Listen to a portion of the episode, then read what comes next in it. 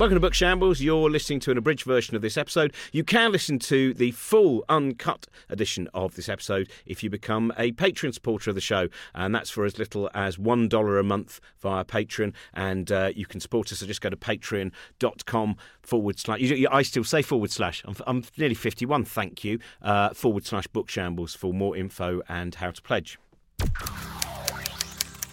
Hello, welcome to Book Shambles. Producer Trent here. This week's episode, we've got two guests and two different conversations about two different books, but uh, books on very similar topics. First up, we've got Robin chatting to Dave Coplin. Uh, Josie wasn't available for this conversation about uh, his book, Rise of the Humans, which is all about uh, our evolving relationship with technology. And the second conversation, uh, Robin and Josie talk to Gaia Vince about her new book, Transcendence, which is all about uh, how humans have evolved over time uh, due to their relationship with tools and culture and the creation of a society. So we hope you enjoy both of those conversations. If you'd like to hear the full versions of both of these conversations, which is basically another 45, 50 minutes of chat. You can get that on our Book Shambles Patreon feed. So if you're a Book Shambles Patreon, firstly, thank you very much. That's where you'll find that.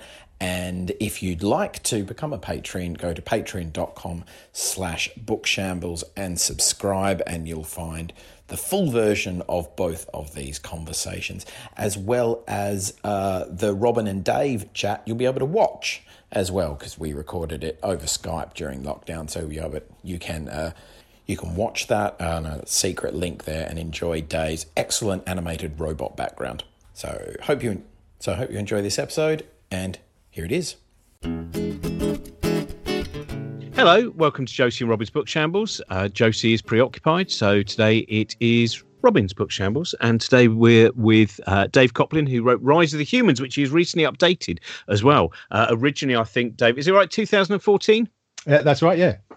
So this is uh, it's an interesting thing because you you work in or, or you, is it still true you, you you work with Microsoft? Are you still working with Microsoft? Uh, no, I, I, I was an employee until three years ago. I left in good grace. Uh, they're a client now, but I I, I wanted to uh, I wanted a position of independence. So now I work with a lot of the big tech companies as well as others.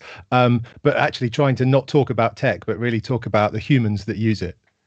Well, this is the interesting, difficult thing because that's what I thought when I first read your book. Was here is someone who is working in this world, in a world which you can imagine really they want to say never leave your computer. Always make sure you're downloading a new app that we've recently created. And you know there might be people pretending it, it's much like when a gambling company goes we feel it's very important that you are responsible with your gambling. Hello we run a pub. Please don't drink too much. Be aware of how and and so i found it was there in any way in in your mind because you know the, the book is about trying to deal with the fact that we become all immersed in uh, a world of a very often an artificial world, a virtual world, a world without a, a sense of, of, real, I think, in some ways, what I would call real human communication, in which you can see the foibles, the nods, the winks, the verbal cues. Yeah. And um, did you find yourself conflicted in any ways? Going, well, I work in this world, but I'm also saying you've really got to be more careful with the way you use this world do, do, you know the weird thing, Robin, is it wasn't so much as a conflict. I, I was a bit incensed actually by my industry, uh, the tech industry, because we would fixate on the products and the technology and we would tell you about the app and we would tell you about the new feature, but we wouldn't really help you understand where is it best to use it? How do you get the best value? And, you know, my entire life I've loved technology, but m- more specifically, I've loved what the technology enables us to do. And I just felt that we were doing a disservice to people by not not helping them, you know, navigate their path about how to get the most value from it. So there was no conflict. It was more like a duty of care, which sounds really trite, but I mean, I genuinely mean that just because I want to make sure that everybody loves technology and I want to make sure that everybody gets the best possible value to make what they do better. When did you realize how all immersive it had become. Because I, I, was watching a film last night called The Last Resort, or Last Resort rather, with Paddy Considine, and it was uh, two, uh, year 2000 it was made, or 1999. And you look at that film, and you look at the scenes, and you look at the, the scenes of people in offices, and you look at people queuing with phone cards to go and use, you know, the phone box. And it is one of you go, that's 20 years. In 20 years, it has gone from being an area. I, mean, I'm sure we all remember when we bought our first great big lumpy computer. You know, and that might have been for some people late 90s. It might have only been 10, 15 years ago. And it was something that was in the corner of the room that you started to work with. And then you'd suddenly go, it's four in the morning and yeah. I'm still connected to this. Yeah. I, I, think the bit for me where I really started to dial into this was uh, late 90s, early 2000s, and it was the email addiction. And I was living in a corporate world. And, and in the late 90s, early 2000s, it was the world of the Crackberry. Uh, so, do you remember the little, uh, they were phones too, but they had a little keyboard on, and you would be on there doing your email. And I just saw, and I was one of these guys too, right? So, people who would leave the office at the end of the day, and then they would spend the rest of their evening and weekend looking at this tiny screen, you know, getting terrible RSI in their thumbs because they were so important and, and they had to email because they could. Um, what I saw, and again, because I'm the technologist, is this is a technology that's supposed to be releasing us. It's supposed to be freeing us up so we can choose to work where we want and when we want. And yet, the reality of human behavior was I'm going to work all the time. Now, some of that was driven by corporate culture. And I know organizations, you know, where you've got that stereotypical boss who sends a message, you know, at 11 o'clock at night. And if you haven't responded by 11.30, you know, PM, you're not committed to the team. Uh, but it was like this. This is not what we're supposed to do with this stuff. So it really goes back to the late '90s for me. Um, and then of course it got worse. The better those devices got, and now it's not just email anymore. Um, you know, it's all of this social media. And actually, I would put it to you, Robin, that what we've seen over the last 12 weeks in lockdown, I think that uh, video calling, Zoom calls, Skype calls, whatever, have become the new email. I know so many people at work who have got this sense of I have to be seen to be working, so I'm going to spend all my days in Zoom. I'm getting nothing done right? I'm doing bugger all, but I'm there and you can see my little picture on the screen and, and I'm away we go. So all of this is just it's the it's a perverse use of technology that we've got to correct because the technology is supposed to support us, not imprison us. But that is, I mean, the meeting culture beyond even this thing is is one of the things that annoys me most in the world that I work in, which yeah. is can we make something? Let's do something. Well, we could have a meeting about that. And and I, I think as well beyond the the just the technology side of it, there seems to be a whole swathe of people who are employed to have meetings. And I've had that with Infinite Monkey Cage, things that we've worked on, where you go, here's the idea, we can do this. And yeah and I, I have a three meeting rule that by the time they get, can we have a third meeting? I go, if we haven't done anything, if, if nothing has changed from the first two meetings, no, we're not having a third meeting yeah. until yeah. we actually get some sense of movement. Yeah. And and what you're talking about, Robin, for me, in, in there's sort of a broad sense in productivity in how we work, and um, there's a guy called Cal Newport, and he wrote a book, and I'd love to remember the title, but I'll look it up. But he he talks about this concept of deep productivity versus shallow productivity. And shallow productivity is all of the stuff that we we spend actually too much time doing, which is the pushing information backwards and forwards. It's the crappy meeting where nothing gets decided. It's the email exchange where it's like, um, where should we go for lunch? I don't know. What time are you free? I don't know. You, you know, just seriously. Whereas deep productivity is getting stuff done. And what we've got to do be better at is actually spending more time doing less so more time getting really good things made and then less time bouncing information. I have a rule now, I had to reach a certain position in my career to be able to do this. But if I walk into a meeting and people are just, we're going round the table and everybody's reporting on what they're doing. And, you know, the only person listening is the person that's talking at the time. And you got people sat at the back on their laptops. I'm walking out of those meetings. That's a meeting that shouldn't be a meeting. And I would encourage all of you to rise up to that. And, and basically, if you're in a meeting that you you think is not doing anything, is not getting the job done, then there's a conversation you need to have. You need to say, well, look, what are we doing here? And again, the technology can help. The technology means that when, or should mean that when I walk into that meeting, I already know what we're talking about. I've already read all of the material and I'm there to decide something or to work with someone, you know, like you, for example, to get some ideas so that we can get action and we can get something done. And the problem is that shallow productivity is it's so seductive. And also it works on our brain chemistry. So every time we send a little email, you know, we get a little dopamine hit and that's quite nice. I'm going to send another one of those. And next thing you know, four hours have gone by, you've got bugger all done done. Um, so it, it really is about redefining productivity and getting technology in its proper place there is. I was just looking down, and, and my microphone is currently leaning on uh, the enormous volume of Alan Moore's Jerusalem book, which is longer than the Old Testament. and I think you know, Alan's productivity, yeah, when he was writing that, he was also writing League of Extraordinary Gentlemen and numerous other things. May well be that he has one phone plugged in, in his house with no answer machine, and that's it. That's his. You know, sometimes people say, "Can you send an email to Alan?" No, no. no this is what. And have we because i think of when i started doing stand up and there was an answer machine i would get back home in that evening and i would press it and i would find out if i had a gig next week there'd be now that uh that sense of perpetual connection that sense of fear that if we are not constantly checking our emails, we're missing an opportunity. Now, at the end of the month, you might actually look at all those emails and say, "I didn't miss any opportunities." Yeah. And yet, I was I was so scared that I was not merely missing out on the fun, but missing out on on on a career, I suppose. Yeah, and, and life more broadly as well, right? So, I mean, there's a couple of things there. Look, th- there's a baby in this bathwater, and if we disconnect totally, then I think the gift that we give up is is too great. The value of it is too great. But it's about striking a balance. I mean, I was amazed when I when I left corporate world, when I left my proper job.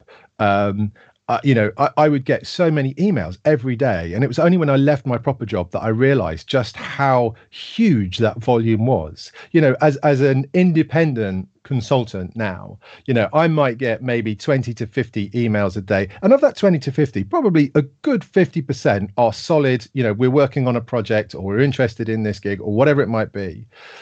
When I was, you know, in the corporate world, it was two to 500 and it was all like we're going to have a meeting about this. What do you think? Or even just the cc thing. I mean that was just like there are two things. I mean, one of the great sort of uh, opportunities when i worked for microsoft it was like how do we make collaboration better? I always used to get two bits of feedback. Uh, number one was remove the cc line on emails. And the second and this was the best one was uh, just get rid of reply all. Reply all is like the bane of everybody's life because nobody needs to know what everybody else thinks. Do you know what I mean? So, but it is about trying to find the right balance. And and again, you know, social media is a particular problem. And I don't know if you've found this, Robin, but you know, when you're trying to build your career and your brand and your business relies on people knowing about you and what you can do, you start to get a little bit fixated by the numbers. So I've recently started live streaming and live streaming is kind of interesting because it's not an instant thing. I mean, it is an instant thing, but in terms of building your audience, it takes months to get to an audience. But I am seduced every week when I'm doing it. I'm looking over, you know, I have a counter and I'm like, how many people are watching? How many? Oh, God, that's not very many. Jesus. Oh, you know. And it's like, why? It doesn't matter. The content is the content. And over time, it will be judged on its merits. Whether there's 10 people or a 1,000 people, it's irrelevant at that moment in time. But there's something in us that, that sort of brings us back to those numbers.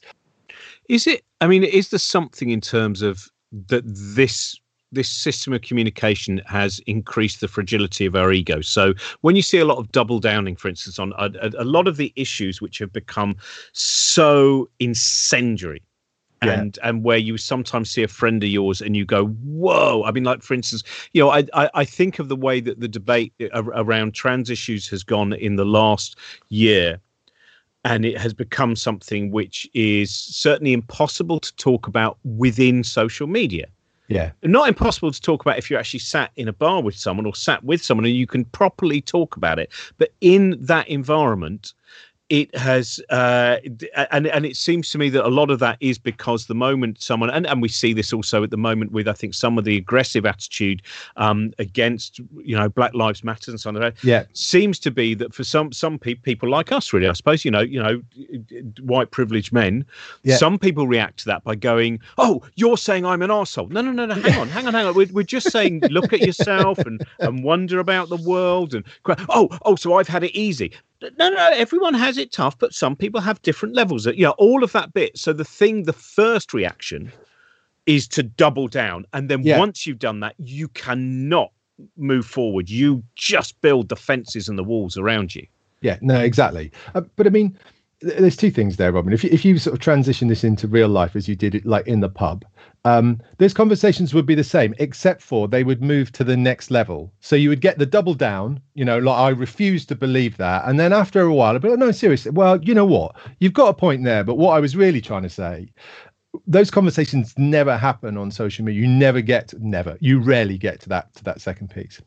The other side of this is, and and you talked about this very early on in the conversation about the sort of the loss of the extra communication that happens when you are doing more than just looking at characters typed on a screen. and there was some uh, bullshit science done about the level of communication that you get. And, and it was you know something like from the from the actual words. And, and the numbers are irrelevant because it was proved to be wrong but i kind of like the sentiment. The, the words alone give 7% the body language gives sort of 30 or 40 but the facial cues kind of give another uh, 50% so basically the words are the smallest part. Seeing me as an individual, being able to read my sort of facial expressions, see my gestures, completes the picture. And part of social is that we don't we have just such a small window into what that person's thinking. It's so easily to misconstrue or to be incensed or to take something the wrong way. Uh, it, it, you know, is on one side of it. Um, I don't know about you, but I've found in, in a world where you know physical sort of uh, connection is really hard, or even being in the same room as, as other people is hard. Videos are sort of a good second best, and I've found myself certainly doing a lot more video calls, so that communication is is happening better. But it really is about helping people to sort of uh, you know engage with the concept and be able to hold somebody else's idea in their own brain for a while before you know immediately trashing it um, and that's the other part of social is it's just instantaneous isn't it so it's much easier for me to not think and just sort of emit a response um, without sort of taking time to consider which if you were in a pub you say dave don't be such an ass um, look can you not see? Um, and it might be that I am an arse, and it might be that I can't see, but at least we would have the opportunity to see it through. That's an. I mean, should we really have something which makes it just a little bit harder to immediately put a bit? Because in that way, if you imagined how many letters people would write. I mean, you know, uh, there's, a group of people who, who might know, never have written a letter in the 1990s who now are technically are, are writing 40 or 50 letters to strangers a day. Yeah, and yeah. that bit of, you know, even the act of where's the paper and where's the pen will mean that someone doesn't end up writing to complain to the train company or whatever. Is there something which just means that, because that, that seems to me that, the, you know, the fast brain, slow brain thing, so much of it is a fast brain thing, yeah. which is just straight in there yeah. And once you've said it aloud, and I think we've seen this with some some of the personalities who've kind of got into, you know, trouble or or, or, or you know, people have really gone off them, is they've said something technically aloud on the internet and that's it now they have to yeah. defend that forever and and the damage is it's a really sad thing to see that you know some people who were revered or you know sometimes there's someone that you really love and you love their work and you love their yeah, books yeah, and yeah. then they, they they've delivered an opinion which would you'd never have even known they ever had that opinion because it would have only been something they said to their mates and no, something and they they've forgotten that and now you go oh I might get rid of those books now. And it's it's a it's such a sad moment. no, I know exactly what you mean. I, I, mean, I don't know what you do. I mean, there's that you can look at it from both ends, I, I guess. So one is, and, and some people do this. I've done this from time to time. I put a time delay on my email. Um, you know, which is quite often because I've forgotten to put the attachment, but occasionally it's because I've gone off on one and I really shouldn't have, you know. So I've caught myself before that's got too far. The other side of it is, uh, and we we saw this a lot um, when social really first turned up. Um, and we saw it in advertising. So before, you know, if I was going to complain about uh, an advert, uh, it was a lot of work, you know, to write a letter, you know, maybe pick up the phone. Well, now, of course, you know, I can not only, you know, tell them in a tweet, I can tell all my followers to tell them in a tweet. And, and what you have to do over time is you slowly start to weight the level of response. So, you know, does 10,000 complaints on Twitter equate to 100 letters? You know, I, I, don't know, but there's probably some. It's not a one-to-one ratio. I know that much. Um, so I think there's a bit of that as well. But, but again, on on the sort of the individual side of this, it comes back to the digital civility and, and you know i keep coming back to kids but you know we have this opportunity right now to teach them to be great citizens and i know that sounds awful but i just mean to not be an arse on the internet but isn't that a weird thing doesn't that sound awful this is what i'm always intrigued about and i think the way that the social media works has highlighted this which to express ideas of love kindness, pragmatism, all of those, you you immediately feel that you have to apologize. I, I know it sounds yeah, and that's that to me is a very you know as as we've seen with some of the personalities that become elevated through this you know yeah. the, and again I, I, I, don't even want to mention it but there are people who became tv personalities and then it turned out that they were tremendously vicious and yeah. that some of the stuff they wrote would previously been considered quite close to to neo-nazism right yeah. that, that that and that seems to me that they could get their, their dopamine hit, this negative dopamine hit of of fury, Yeah, people love fury and people love dispensing hate. And you've just said something that is very useful and which suggests a society which is kinder and and and yeah. and practically much more wonderful. And there's nevertheless the I know it sounds a bit weird. yeah, I know. Yeah, yeah. I know. Yeah, I know, but it is. It's hard, and, and it's almost you know because it's so obvious. You know, why wouldn't we want to be nice? And and yet there's something about it. And you know, again, uh, I've, I've got a, a, teenage boy, and um, he's my son. Actually, that sounds a bit weird if I didn't yeah, have that context. Yeah. yeah. So, uh, but you, you look at the, the sort of the gamer world, um, and it's you know they call it toxic, right? There are games that are just horrible. If you're not brilliant at them, just the level of abuse that you get is just horrible.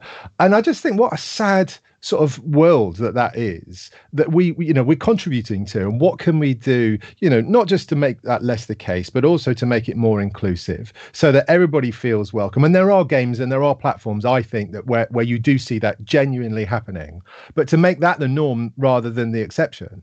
And I, and I think we've just got to get to people. And i think you know yes it's about the kids. It's also about getting to the adults too. And you know one of the conversations i have a lot you know i, I have this sort of um, stage show that is for you know it, it, it's kind of you look on the surface and it's kind of aimed at kids. Well actually it's aimed at their parents. And what i'm trying to do to their parents is wake them up a bit and just say look this technology is an amazing thing. If we help our kids acquire the right skills i'm telling you they will cure cancer. They will solve climate change but only if we help them build that relationship that, that gives them a positive opportunity rather than a negative opportunity.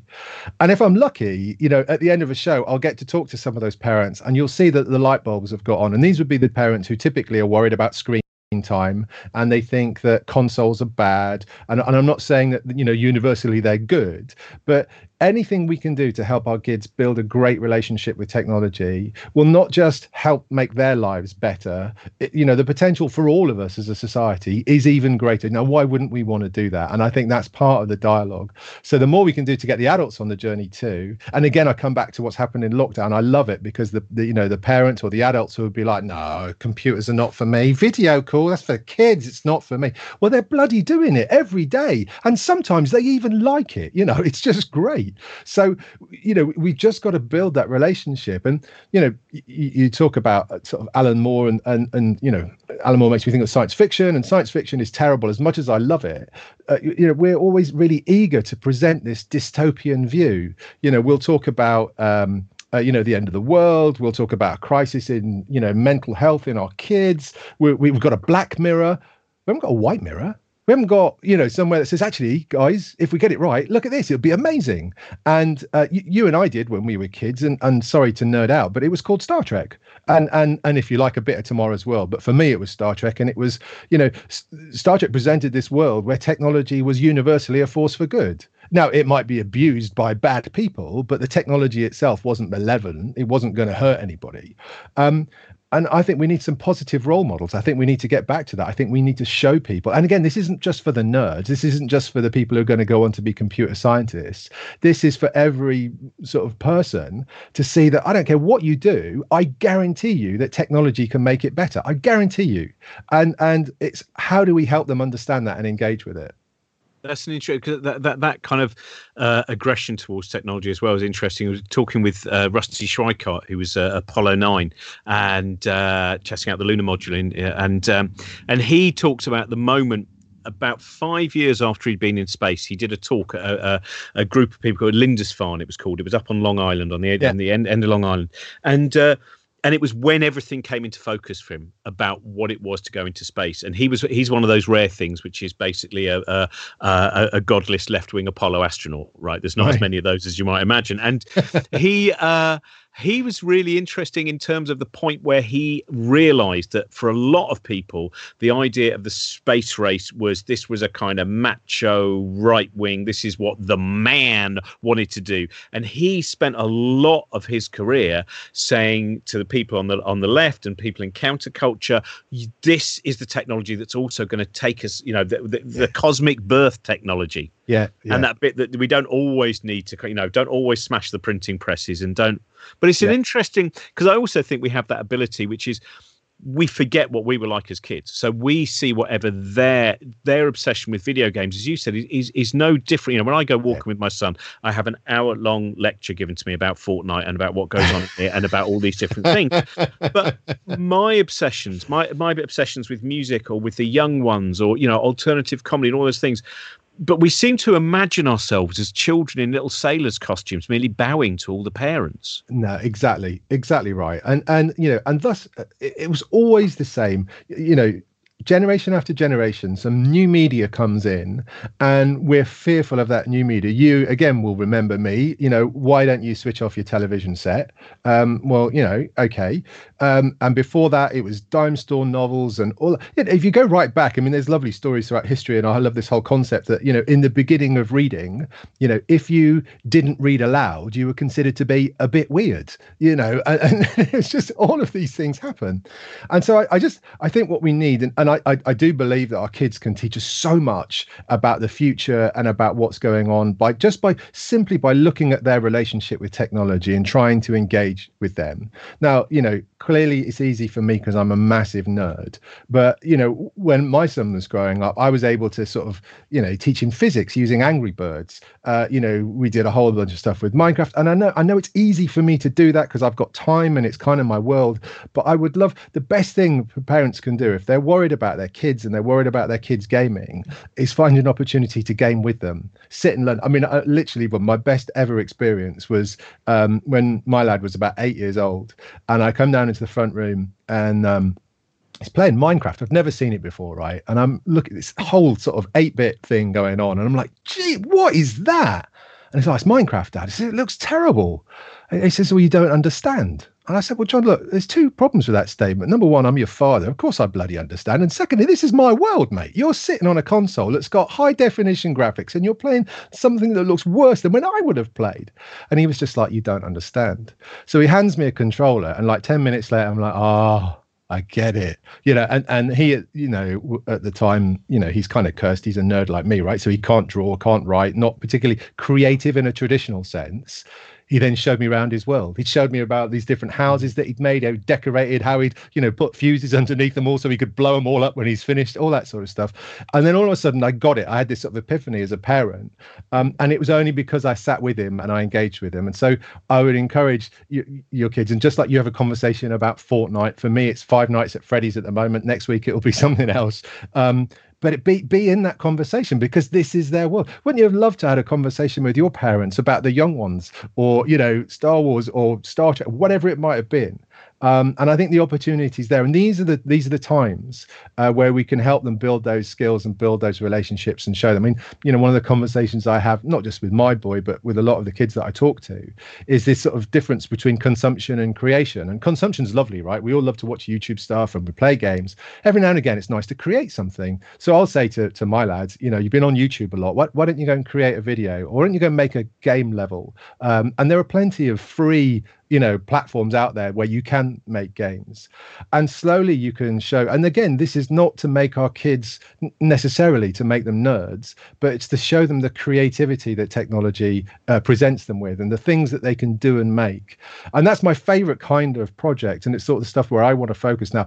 There's no point in me trying to encourage you know more nerds more nerd kids into being nerds as adults because they'll do that for themselves. What i want to do is to make sure that everybody out there and this includes the adults sees the potential of what technology can do. So let me show you how to make things that might be physical in nature, but might have a little bit of technology in their heart, uh, or you know, use the technology to make something physical better. Those are the projects where we start to get people who wouldn't necessarily call themselves geeks involved. That's also where we solve a bit of the gender problems that we've got in my industry because we're getting a different kind of uh, thought process in, different kind of people in too.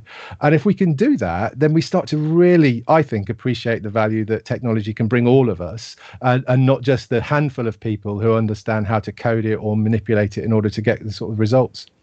That's brilliant. Let's end on that. Thanks so much, Dave. And Dave's book, uh, Rise of the Humans, is available now. And today we have we have Gaia Vince, who we've had on before, and we had uh, it was during a, a, weird time in terms of I think everyone was very politically depressed the last time that that uh, we were on uh, together. Was that back in August? Yeah, I think it was it was last year. We were we were uh, you know running up to the the sort of interminable will we have Brexit um, situation? Are we going to leave? Um, yeah, in terms of political depression, that's kind of ongoing for me. So. Uh, not not so much has changed there. Sorry to disappoint. In fact, um, it's possibly got worse as we head towards a No Deal Brexit. Hurrah! And uh, you know, civil war in the United States, and uh, you know. Right. Well, let's be more upbeat about human evolution because your book is uh, is an upbeat book overall about human evolution. But what we hadn't realised was that your last chapter really is the last chapter. Then, uh, this is uh, Josie. By the way, how are you? I'm good, thank you. Sorry, I'm a little bit overwhelmed today. It's sort of coming to the end of the workday, and I have not tied up all my loose ends. But it's very exciting to be saying I'm having a work day at this stage. So, you know, but I'm very excited to be here.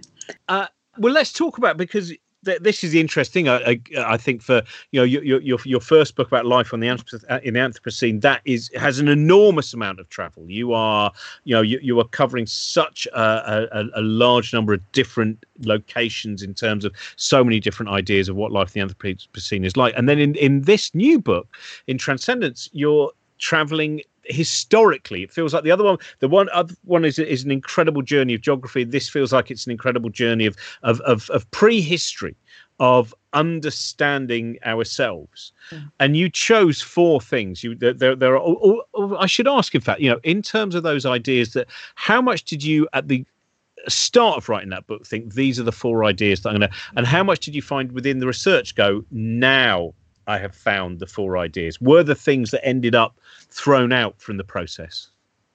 Yeah. So so so yeah the. the adventures in the Anthropocene really came out of a two and a half year journey that I took around the planet. Um, looking at places that had been changed and how we were changing them um, as humans dominate the earth in the planet that we made in the Anthropocene, the era dominated by human activity. And it was really, that was really looking at what we can, what world we're making, who are, is affected, and what these people are doing about it.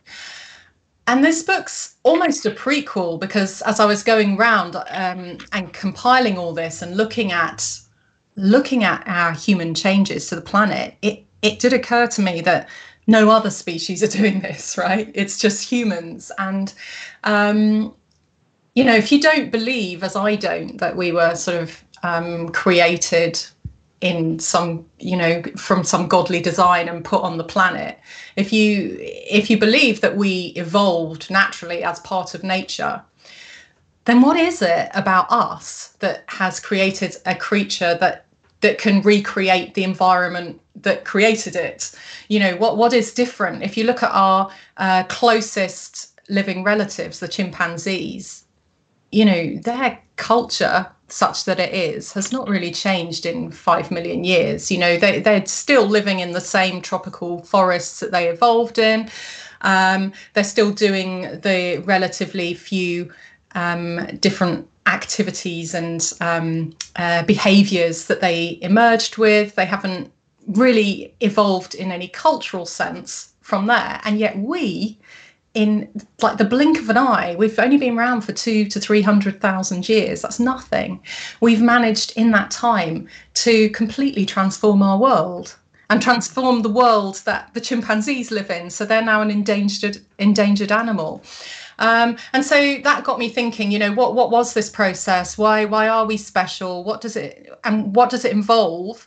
And how did we become this such a dominant creature? And where are we going? Where are we going with this? Because uh, we're now threatening our own existence because we've been so successful, and it's systemic. You know, humans operate as part of a system. So um, the that's something that really fascinates me the um, the human planetary interactions the human system and the planetary system and how they interact. So so we see that interaction the interaction of these um, uh, the various components of the planetary system in the Anthropocene, you know, how hydrology and temperature and burning fossil fuels and putting plastics in the ocean and making food um, through artificial landscapes of farming, how that all creates this um, system which is greater than the sum of its parts, this Anthropocene system. so the human system is really, really important um, in this. Our economic system, our, our politics, our social system, the way um, the way uh, we uh, we run our societies, essentially, all feeds into that, and we've seen that in so many different ways. From from the way this kind of coronavirus pandemic starts with the fact that um, that humans have a value system which is which is different from other animals. So most animals um, biologically value things that feed them or help them reproduce or help them survive in their environment. We value things just because we think they're beautiful, you know, or they're worth something for a complete arbitrary reason, and then we all collectively agree on that value. And so, say it's pangolin scales and pangolin scales are just made of keratin you know it's the same stuff that we have on our fingernails and yet we're not um, we're not harvesting fingernails we're harvesting pangolins because that's the valuable one. And so you know then we're going into ecosystems intact ecosystems to get the pangolins out to bring them to another artificial environment a city where people live in huge concentrations. And you know then the um, then the uh, the virus that um, moves from its its uh, the host it's evolved to uh, um, rely on in its uh, previous ecosystem to a human ecosystem and so on. And then because we work as a system, a global system now, that network takes it across the world and people die, the economy crashes, and you know. Um, yeah, it's it's this amazing thing that we've created, and chimpanzees haven't.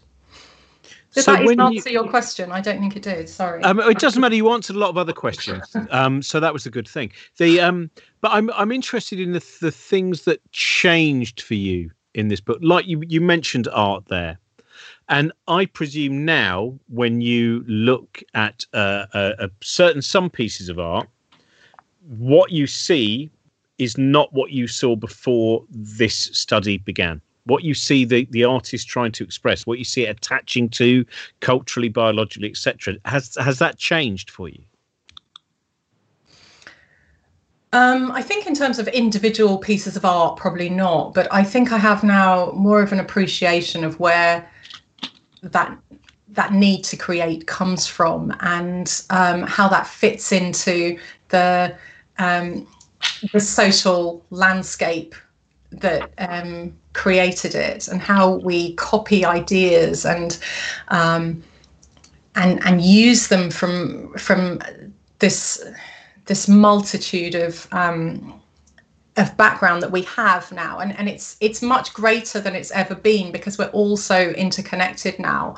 Um, you know there was a time when we lived in when we had to rely basically on on um, what we would encounter in our lifetimes and the, the visitors that we would see and so on and our own imaginations. Now we have access to through the internet to the imaginations of people from all over the world. So these these cultural creations that don't come from nowhere. They they you know they have they are they come from an evolutionary process as well. And so um you know and and and the the collaborations, the maternal collaborations that are formed during pregnancy and childbirth really underpin the networking that, that our species, that societies rely on. And I think that they might have been, I really think they might have been the, um, you know, the, the earliest sort of um, even before hunting, I think they these were the earliest collaborations that really guided our species trajectory in that in that way towards um, collaboration, and um, yeah, so so so as a species, what we do as individuals is we rely not on our own brains we rely on that a bit. You know we are we have we are slightly smarter than the other animals but it's not that that's important. We rely on the collective brain. So we rely on the knowledge held by our society. You know, I don't need to know personally how to do pretty much anything because I can learn from my society and I can rely on them for everything from all the all the energy that I need for my food. You know, if I need to feed myself, I just open a can of beans and put it on the hob and there you are, there's my dinner.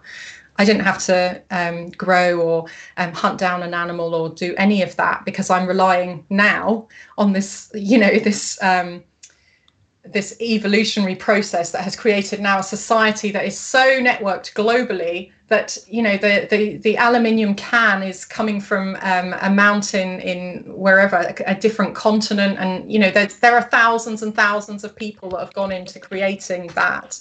But even if you break it down really early on we were still reliant on each other and on the networks that we have these social networks for everything um, and the wider the networks, the broader, the more, the, the greater the population that we had, the more people there are in our social, in our society, and the better networked we are, the more our culture can evolve because there are more ideas and knowledge held by different people within that. So when you need to know about something, you need to know how to um, knap an axe or make an arrowhead or dig for potatoes or whatever. There is somebody in your society that will have learnt it from you know the next door society because they're networked um, who can trade with someone else so we, we are reliant on each other. And that's what i mean by we kind of we make ourselves but we make ourselves through each other not as individuals. Why do you think as a society now we are like so profoundly sort of anti-intellectual? And also why do you think we are now in a place where there's so much waste? Like when i think about the way our society is structured it seems so structured to hold most people back and to hold people back particularly along racial lines uh, in terms of sexism as well and like it seems like it is structured to only allow a few sort of children of the wealthy access to it. And at the same time like all of the press seems so rabidly anti-intellectual as well. Like those both of those things seem so wrong from an evolutionary point of view or and from the way that you just described what society is and what it should be and what we are and like i'm just like how has it come to be such a mess and so counterproductive? Yeah it's interesting isn't it? So so basically if we look at if we look at what governs life and what governs evolution the limitation is really energy. How much energy can you harness?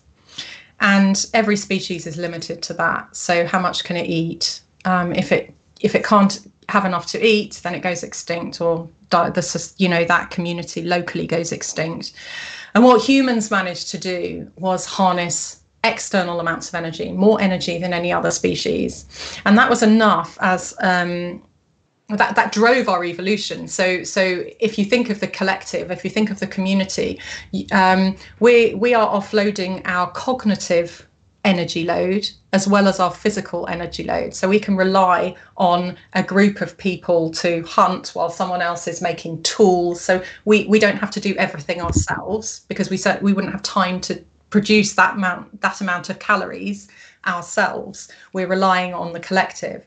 And so as hunter gatherers, um, which is what we evolved as, that's what chimps are, um, we honed this more and more until we became much more and more successful and our populations grew. And i think we were you know we were in the millions um, perhaps as much as 5 million before the holocene. And then what happened during the holocene is uh, we our culture evolved to um, uh, through the technolo- technological evolution, basically, of agriculture, which meant um, more calories um, in a settled space. And so, so the limitation, the bio, the um, biological limitation for um, our societies, which was um, which we, I'm not really explaining this very well. but, but what I'm saying is when, when that that our um, our social societies, we were very very egalitarian. Um, um, and hunter-gatherer societies now are still egalitarian in terms of their, you know, men and women might have separate roles, but one is not um, considered uh, more important than the other. They both have equal say on where they live and um, the children and so on. Um, but when we became settled, what happened is uh, we started storing things, and then um, the the larger our populations could expand greater, and so specializations evolved even more and we started getting these social hierarchies which started controlling us because once you have land that needs that could be you know things could be stolen um, livestock or um, um, crops, um, things things that were valuable. We needed to defend them, so we needed to put walls around. So then we needed people who would do, do the defending, and then pe- other people could store some of these. And once we had storage, we had a difference in um, in uh, wealth. And um, we start looking we start seeing from um, about 8000 years ago uh, settlements with inequality for the first time. Um, and that's health inequality and wealth inequality. So um, it seems to arrive with with settlement and with being able to with ownership once you start owning stuff and we start to value people according to the stuff they have. Um, because yeah, so that's another thing that humans do, which other animals don't do, which is this this idea of um, valuing things um, what we decide collectively as important. And so once we start valuing wealth, whether that's how many shells you own or how much wheat you own or oil you own or whatever, doesn't matter. Um, then we all collectively collude to make that um, valuable. Mm. And our behavior changes. So we because we're so social, that guides um, the evolution of our behavior completely. So um, because because we're not all related to each other in our society the only way we can show that we are kind of socially related we're culturally related is to is through our behavior. So we have to show that we are the same and the only way we can show that we're the same as each other is by othering people who are not like us. So so you know social norms develop and it becomes um, you know t- taboo not to shake hands because if you don't shake hands you're not polite you're not one of us you're not show you're not copying in the same way. Because our entire evolution is based on copying just as genetic evolution is based on copying genes. Um, so our our cultural evolution is also based on copying. It's copying behaviors or copying techniques with tools or copying what we eat. Um, and and then this gets uh, this gets selected by society over generations and um, among the population as the copying happens more successful like, things carry on. Like tiktok that's the most basic copying genre in the world. Everyone is literally just oh i'll learn that dance from tiktok. That's it's astonishing. We are we are the best copy that's why we are not chimps because we are the best copiers in the world. We copy all the time and we copy really really accurately. So is that i mean do you see that now as one of you know one of the problems I think with being human is that we have this incredible conflict between the uh, evolved inner life that we have and the projection of who we are on, on, the outside, which, as far as we know, of course, this might be wrong, but as far as we know, we don't see that in other species. We don't see the enormous possible disparity between who you are inside, your thoughts, what you really feel, you know, so many different things with what you're projecting so you fit in with the group. That those two things, the, the clash between those two things is very often where the increase in othering, the desperation to belong to the group. I mean, when you talk about art, and I think, you know, to an extent, you're right, Josie, art movements, there are people who are all lauded and they all do rough, roughly the same thing. And then someone like Van Gogh comes along, who is now considered one of the greatest, but mm. he's doing these incredible illuminated images, mm. and people are going, "Well, what is this?"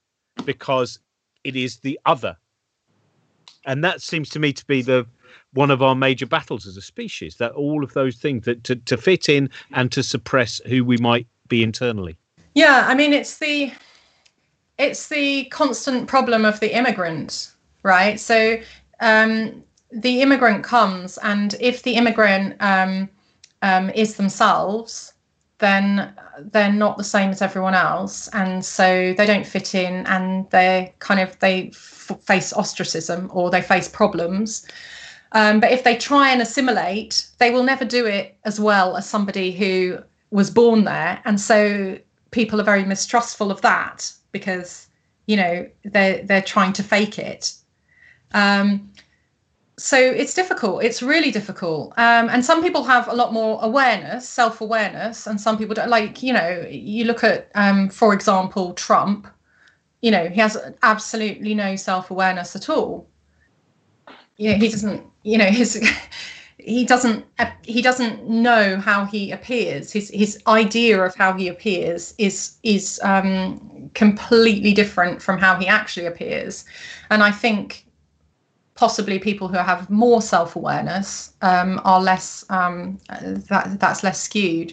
But this um, this problem of um, um, of of fitting in and not fitting in um, goes through, through through everything from because when we innovate we are of course doing something different and we're not very good innovators. Actually a lot of a lot of animals that's what they do. They innovate. If anything new happens they they innovate. They have to invent everything for themselves. They don't learn from other creatures. And so uh, they don't get very far in their cultural inventions we do innovate, but not very often. Almost everything we do is actually just copying. And occasionally accidents will happen, like mutations, where we'll um, copy and something slightly different will happen, which will turn out to be serendipitous. Or we will combine two copying, two things together when we copy, and that will produce a new innovation but almost everything we do is through copying whether it's you know language or art or um, uh, science, engineering, everything. It's it's all copying. We're we're really um, we're brilliant, brilliant copiers, not such good um, inventors. And that that also that also happens with behaviour. It takes. Um, there was this really cool study actually, which they did, um, which came out a year or two ago, of the kind of the so-called hipster effect. So you know, copying, copying, copying is what we do. We copy first of all, we copy our parents, and then we copy our peers during um, during adolescence. You know, it's like parents are not cool, but slightly older um, boys and girls are more cool. We're more likely to copy those. And then, um, you know, around uh, 16, 17, or early 20s, you know, we'll have this um, period where, you know, I don't want to be like everybody else. I'm going to be different, right? So perhaps you'll come up, you'll spend a long time in your bedroom crafting this perfectly different look, whatever that is. And then you come out and realize that you're very, you know, your really different look is actually the same as everybody else's different look. So, you know, whether it's being a goth or whether it's being a hipster. Um, and and this you know so these are teens or young people who are trying to be different the special beard or the or the wearing a beanie or whatever it is uh, the you know like shoreditch trouser thing. Whatever it is these are people who want to be different. They see themselves as different and they've they've come up with this. They're not like intentionally copying someone else. That's what all the ordinary people are doing. That's what they're rebelling against. So they come up with this perfect thing and then realize that actually everybody else has also done this. And so, so and mathematicians have looked into what, you know, how on earth does this happen? And it's um, this this quite cool modeling phenomenon where it's kind of um, where these these sort of um, blips arise naturally where people will start being different and then these themselves become copied not intentionally necessarily and become more and more popular and then they become copied by the mass and become completely mainstream. So all these movements that were like impressionism for example or um, cubism or um, or uh, rock and roll or whatever whatever the new thing is that's so different um, they become mainstream because we're such copiers.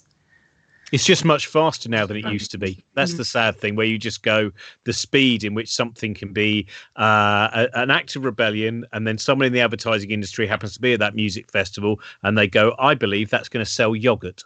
And there we are, and that's the end of that.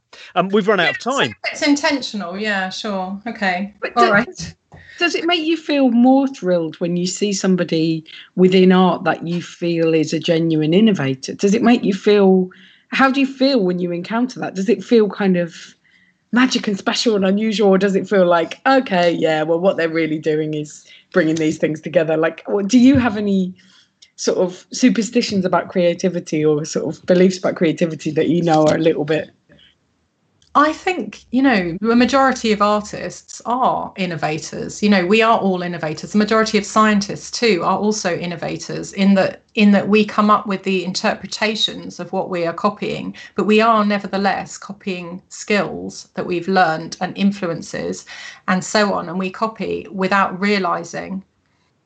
But out of that does come originality and beauty. You know, we do all think slightly differently and we do all produce things that are slightly differently i didn't mean to be completely reductive oh, no, I didn't but, think but, it but, was. No, I mean, obviously there are the, the, the forgers and so on are, are deliberately copying, but we mm. are we are copying skills from each other.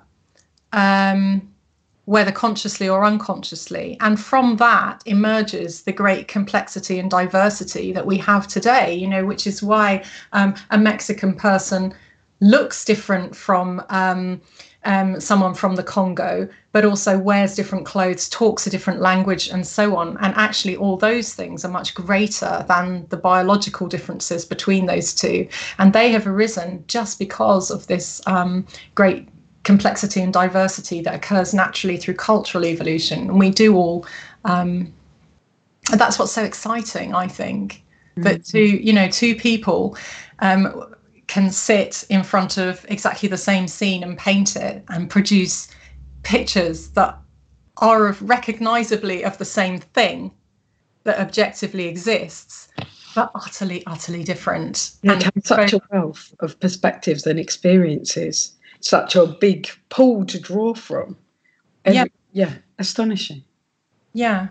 And yeah, and the potential there as well for like all the all exactly. of the work. And then the next person that sees any of these pictures that adds mm-hmm. to their it accumulates all the things that we see and all the influences we have it all accumulates and so when we produce whatever we produce through the copying effect will be again something unique to ourselves yeah. Um, and it adds to this great wealth of um, culture that we have. I mean, we, it's it's just extraordinary, and and that's one of the the beauties of the internet, I guess, that we can see um, creations by humans living across the globe in all these different um, societies but also back in time, all our ancestral stuff as well. And we see it through what we produce right now. And we also see those originally produced things. I mean, I often think some of the, um, you know, you see some of that, uh, those medieval 2D paintings, and you see those influences right now in art produced today um, by very different people. Yeah. Um, yeah.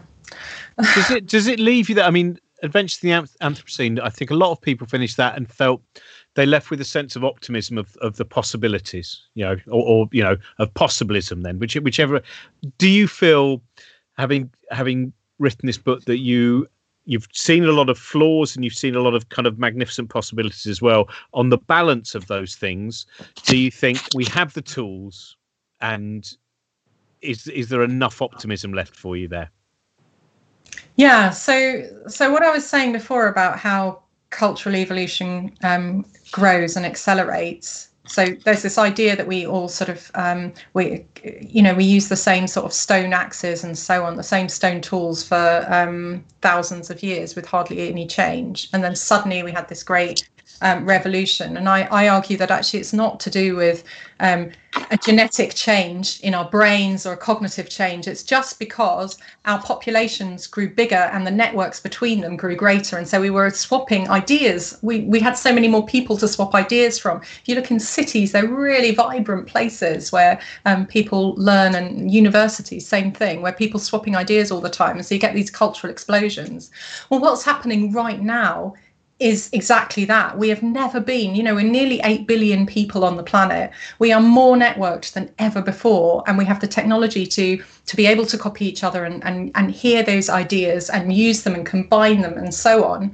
And so I I suggest towards the end of this book that actually we are evolving into this completely different creature. We're evolving into a superorganism on the planet. We act like a superorganism. We don't act as individuals. It's not your fault or my fault that um, the uh, glaciers are melting in the Arctic, or that the um, the seas are acidifying, or that there's no pangolins left. Um, it's it, but collectively, it's all of our as because of our superorganism. That's the effect that we're having. And although you and I individually don't have much agency over this superorganism, it can flip. It can change. So the way that we interact with our planet, because it's systemic, you know, you can feed in one area and completely get a dramatic change to another area. So if you take, for example, this lockdown, people you know there's a there's a pandemic disease people stay in their houses. What that's me- meant is that air pollution has massively dropped. What mm-hmm. that's meant is um, that um, because the cars and the um, aeroplanes are standing parked um, or the oil demand has massively gone down, which means it's actually more viable to build more um, solar farms, which means um, so so we're getting these changes through just one thing, people staying at home, and and these systemic changes can occur in so many so many different ways. You know people decide to vote and that's where we do have real agency. People decide to vote for example um, instead of having trump they vote for somebody who um, is much more um, socially aware and much more environmentally aware and enacts big changes, we can we can make a change which actually affects the whole globe in these um, in these small ways. So we're at this really exciting, interesting time in our species evolution. I think we've never been so big, we've never been so connected, we've never had more power over the future of this planet but we're also on a knife edge because we are in danger of destroying the environment that made us but mm-hmm. also capable of doing something about these huge problems of you know poverty social inequality environmental damage we can do something about that so um yeah so I, I i did try and leave it hopeful because i because i am i have to be hopeful. You know i've got kids yeah, I think it. I think it's hopeful. I think it's a hopeful book, and I think it's a reminder of some of these rather remarkable and strange things which seem to have uh, become part of our character and part of our possibilities. Um, is it out? Is it just about to be out in paperback, by the way, Transcendence, or is it still? It will come out later this year in paperback, but it's still very much available in hardback um, in here and in the US and in a few other places. Well, uh, thank, you. thank, you. so much. So, as we said before, Transcendence is available now. And uh, Josie, uh, what are you up to uh, next? I've got to run and pick up my veg bag and then meet meet Johnny at home. Okay, full that day. sounds like quite an adventure. I'm going to go and uh, speak to the King of Chippenham now, Will Hodgson, uh, oh, on his podcast. Um, see you all soon. Thanks very much, everyone, for listening. Thanks very much to all our Patreon supporters and everyone else who makes this possible. Bye-bye. Bye.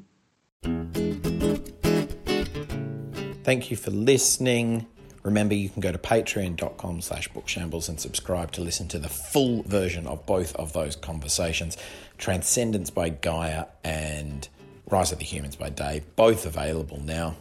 In fact, for a limited time, if you go to Dave's website, you can download an ebook version of his book for free. So make sure you check that out. We'll be back next week with a new episode and our guest will be the award winning author, Sunday Times number one bestseller, and too many other accolades to mention, Clare Mackintosh. Have a great week. Stay safe. Bye bye. This podcast is part of the Cosmic Shambles Network. Josie Robbins' Book Shambles was produced by Trent Burton of Trunkman Productions.